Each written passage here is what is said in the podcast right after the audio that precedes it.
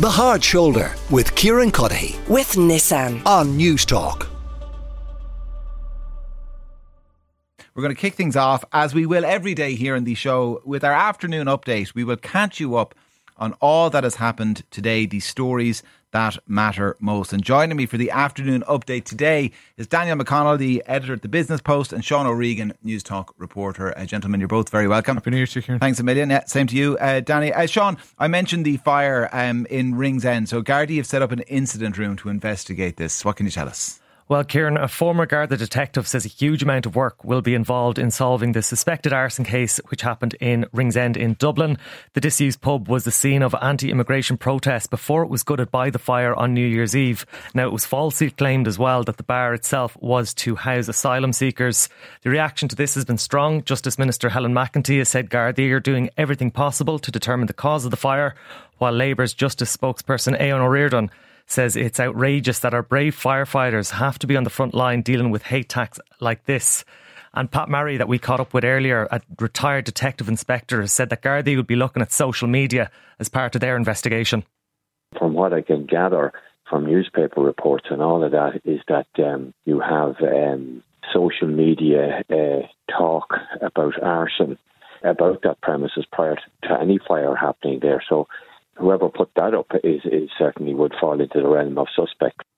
Uh, uh, Danny, um, he he also, Pat Murray also uh, was the one who made the point that a huge amount of work would be involved in solving the suspected arson case. Mm. Uh, and, and I suspect he's right, given that we've had more than a few of these around the country. We have, And as yeah. far as I can tell, nobody has been charged. No, and, and I mean it's it's eerily reminiscent of what happened only a few weeks ago in Galway, where uh, a hotel, an abandoned hotel, was essentially uh, subject to a similar arson attack. And again, look, this cannot be allowed to stand. You know, in a civilized society, this cannot be allowed to stand. That uh, even premises that are subject to speculation that they may be involved um, are, are being are now being targeted.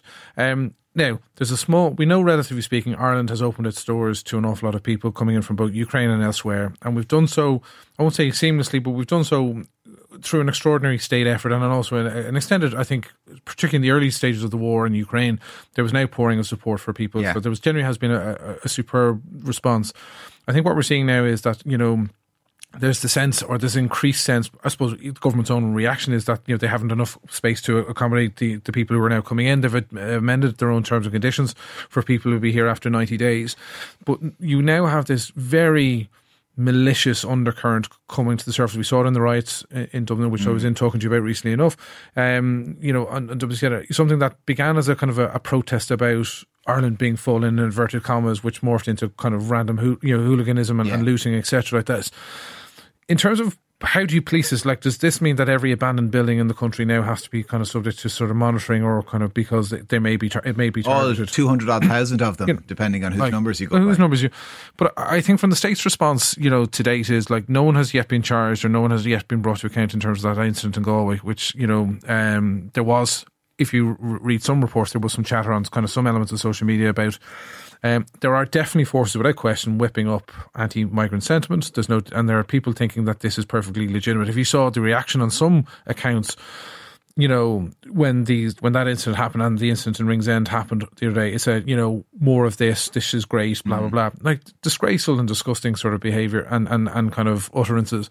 But there's definitely a cohort of people who think that this is appropriate behaviour. It most certainly isn't. And I think those who are found guilty of it, and hopefully they are found guilty and, and, and are, are brought to justice very quickly.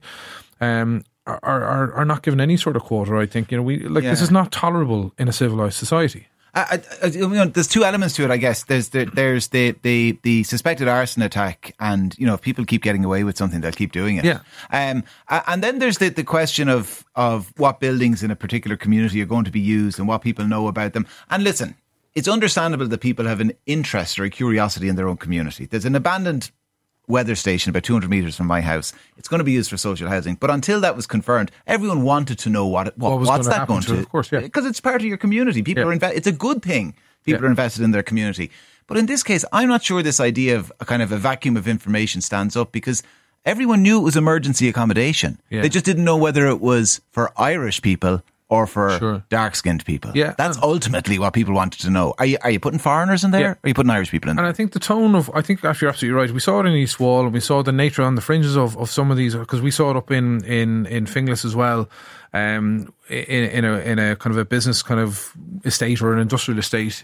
You know, if it, if this is a kind of an emergency accommodation, as you say, for Irish people who who are essentially, you know, Yeah. the traditional homeless people as, as we might consider, Yeah. it, you know, that's one thing.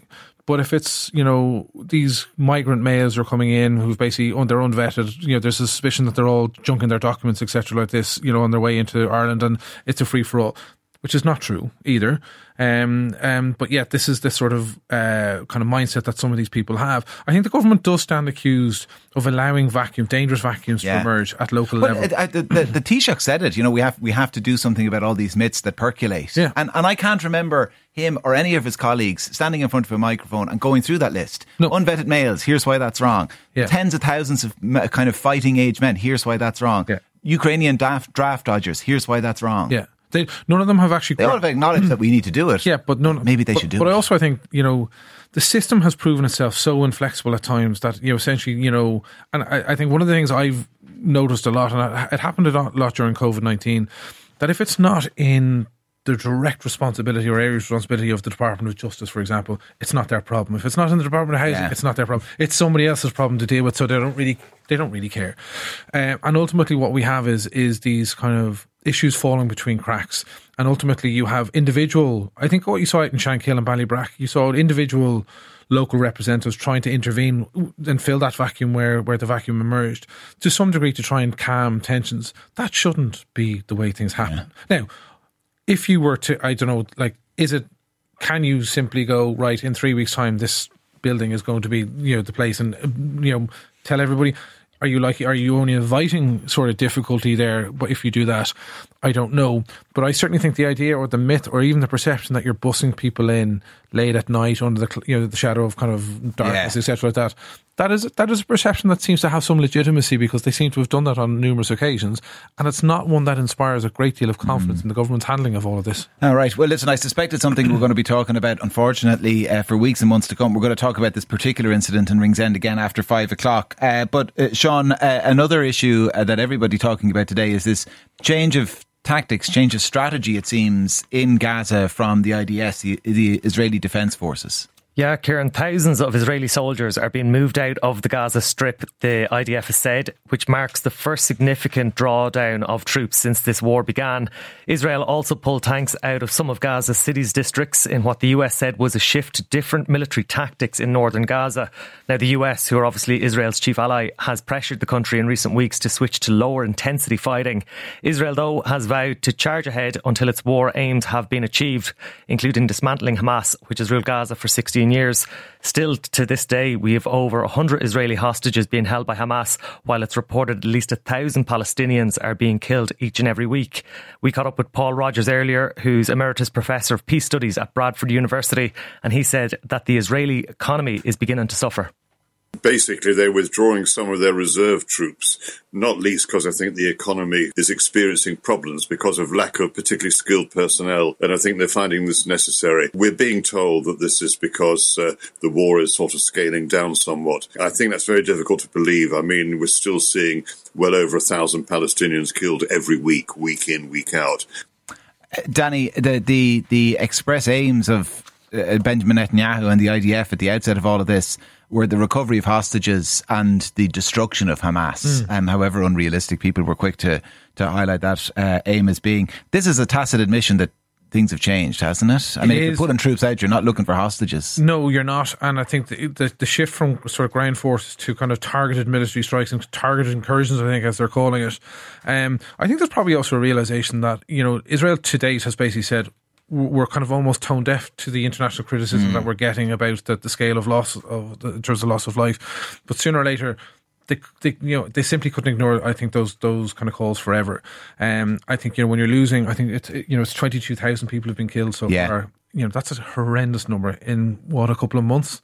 Um, I mean that scale of loss of life. When you think of it, you know three and a half thousand people lost their lives during the 30 years of the Troubles in Northern Ireland, and 22,000 people have lost their lives in, in less than three months i- i- during this stage, stage of the conflict. Like, Israel sooner or later was going to, I think, have to come to some realization that what they were doing, the total annihilation of Hamas, was never going to work. like you're never going to wipe out Hamas completely, because uh, as we've seen time and time again, you know, martyrs emerge and then they become the symbols of the next generation who will take up arms in their place and be more radicalized and be more. Well, you see, already in, in, the West Bank, there's been a huge uh, increase in support for Hamas, yeah, where the Palestinian Authority yeah. held sway. And also, what you're seeing, and because we, have had reporters on the ground in both in Tel Aviv and in Gaza telling us that you know the official narrative on the television screens and on the airways in Israel is a very uh, sanitized version of what's going on. So, or it's a very deliberately manipulated version of what's of, of the truth. So, you know, all the time you have the the, the kind of a, a, a, an information vacuum feeding into, I think, questionable decision making, but also as well, I think, you know, truth be told, you know, the US the US's sort of ambivalence and kind of failure to really condemn Israel has spoken volumes, I think, mm. and they've tolerated an awful lot of loss of life in the last few weeks. And I think, you know, Joe Biden, I think, definitely has a huge amount of questions to ask. The international community have a huge amount of questions uh, to answer. And I think it also shows, once again, the futility of the United Nations as it's currently constituted. Yeah. Uh, well, listen, at the other end of the spectrum entirely, in terms, I think, of, of global impact, um, Ryan Tubridy, John, back on the radio today in the UK. He was, and before the red on air light went on in the Virgin Radio UK studio this morning, Tubridy said he wanted unending and unyielding attention and love from his listeners ahead of the launch of his new show. He played to his Irish listeners first thing this morning anyway, because he began a show with U2's Pride in the Name of Love. Obviously, the former RTÉ presenter left earlier this year because of the controversy surrounding undisclosed payments. And he took the reins of Virgin Radio's mid morning show this morning and said it'll be a getting to know you process at first. And during that opening, he outlined to his new listeners what they can expect from him over the coming weeks if you're a political anorak like I am, you'll get to know these things. I'm a bookworm. I'm a nerd. I'm a, I'm a I like Star Trek. I I, I, I watch. I, I, I read newspapers. I like hard copy books. Even when I was coming across from airport to airport, my bag was so stuffed with books they couldn't fit into the. And you know, people say, "Get a Kindle." No, you get a Kindle. I don't want a Kindle. I don't want. I don't want a, a device that says you have 44% of your book read. I want a bookmark with leaves. I want to smell the print. I want to go into the shop and go, ah, look at the spines. They're my friends. So I, I, that's that's where I'm going with that. If, if that's your vibe, well, then you're going to enjoy what we do here. Danny, I'll give him this. It is remarkable how Ryan Tubridy has managed to convince people that he is somehow unique amongst the 8 billion people in the world in that he likes books and one of the most successful TV franchises of all time. Yeah, I just you know I, I never got it with Ryan Tubridy. like like his one hour show on RTÉ was just a rambling series of incoherent nonsense, really, and, and like three hours of it now. Three hours of it now, and I just, I just, I never got it. I didn't get it on the late late. I really didn't. I thought, yeah, Grand the toy show was his stick, and he did very well. And I have small kids who loved the toy show on his watch. Fair, fair play. But you know, for all his history and for all his love of books, he has proven himself time and time again to be the most insubstantial interviewer going. Like, like there were times where he had guests on the Late Late Show and he'd just let them off the hook. So many mm. times he'd have people on his morning show, and there was you know, the obvious question there to be asked, and he just let it drift by, or you know, always divert or revert back to the inconsequential drivel.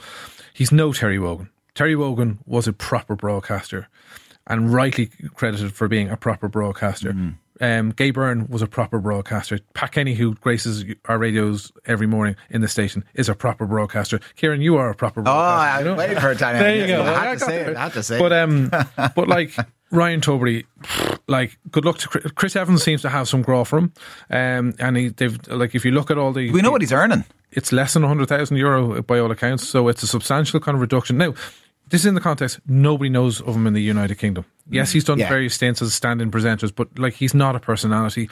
They're trying to pick him up as Ireland's greatest export since you know Guinness or whatever like that. But he's like he's an unknown quantity, and it's not where he is in three weeks' time that'll determine the success or failure of Ryan Tubridy. It's where he is in three months and three years. If he's still there, if he builds an audience, they'll keep him. If he doesn't, it's it's commercial radio. There will be no hiding place. I, I like this text. Did Ryan Tubridy really say he reads newspapers as a defined characteristic? the mind boggles. Unfortunately, they're becoming lesser and lesser. so maybe maybe that is one to uh, listen, uh, very briefly then, before you go, Sean, because uh, this has just happened in the last little while, is Jenni Hermoso. People will remember Jenni Hermoso uh, because she was kissed uh, on the lips after Spain won the World Cup uh, this summer, and there's been legal developments in that case, that situation this afternoon? What's happened? Yeah, Hermoso herself has testified in court in a sexual assault case against the country's former FA president, Luis Rubiales, last summer.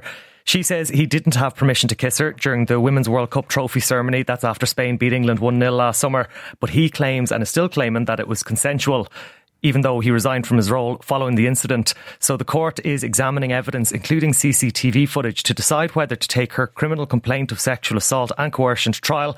And a judge will now decide whether Rubiales should be tried for both sexual assault and coercion. That's just an kind of an ignominious way to still be talking about the World Cup, isn't it? Certainly is. Like, I mean, it's not really consensual if she's saying it's not consensual. No. You know, and she's been quite, a, she hasn't changed her tune in No, that regard. she hasn't. From the moment it happened. And like, I mean, what was more interesting, I think, was the corporate fallout of all of this was reaction of not only UEFA and FIFA in terms of you know the like who kind of backed up who in all of this, and it led to this much. It became a much bigger issue rather than an individual sort of. But I suppose on when it happens on the world stage like this, and it did become, I suppose, a, a kind of a it was a moment in terms of that it defined relations between the sexes because obviously the female game has played second fiddle to the male game for so long. This was a major showpiece occasion for the female game, and it was overshadowed completely by this. Um, so it'll be very interesting. But as as you say, just reading the copy from the court today, I mean, she's unequivocal and she's Yeah. not backing down from her position at all. Danny McConnell, editor at the Business Post. Sean O'Regan, Newstalk reporter. Gentlemen, thank you both very much uh, for joining us for the afternoon update uh, today. The Hard Shoulder with Kieran Cuddihy. with Nissan. Weekdays from 4 on Newstalk.